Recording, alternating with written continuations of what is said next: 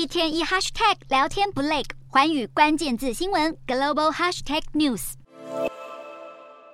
打了快一整年，乌克兰战火还在炙热燃烧。但就在这个时候，乌国政治氛围诡谲多变，传出基辅正在整肃内部亲俄派人士。乌克兰总统泽伦斯基当地时间四日证实，自己已经撤销多名前政治人物公民身份，作为基辅扫荡内部亲俄势力的最新行动。泽伦斯基表示，近期扩大整肃这些具有乌俄双重国籍的前官员，为的是要净化国家，避免遭俄罗斯势力渗透。虽然泽伦斯基没有公开名单，但根据乌国媒体报道，遭撤销公民身份者大多是前总统亚努科维奇办公室的高层政治人物，深具影响力。亚努科维奇是乌克兰自独立以来最亲近莫斯科的总统，也因此在二零一四年被人民推翻下台。西方情报显示，俄军计划在战争满周年三面夹攻，直逼基辅，与首都亲卫军决一死战。要是俄军围攻胜利，泽伦斯基生命安全恐怕也危在旦夕。对此，曾在去年三月访问莫斯科的时任以色列总理班奈特却表示，普丁曾经当面保证绝对不会杀害泽伦斯基。不过，乌克兰外长库列巴却立刻打脸普丁，因为他每一次做出的承诺，永远都会被自己给打破。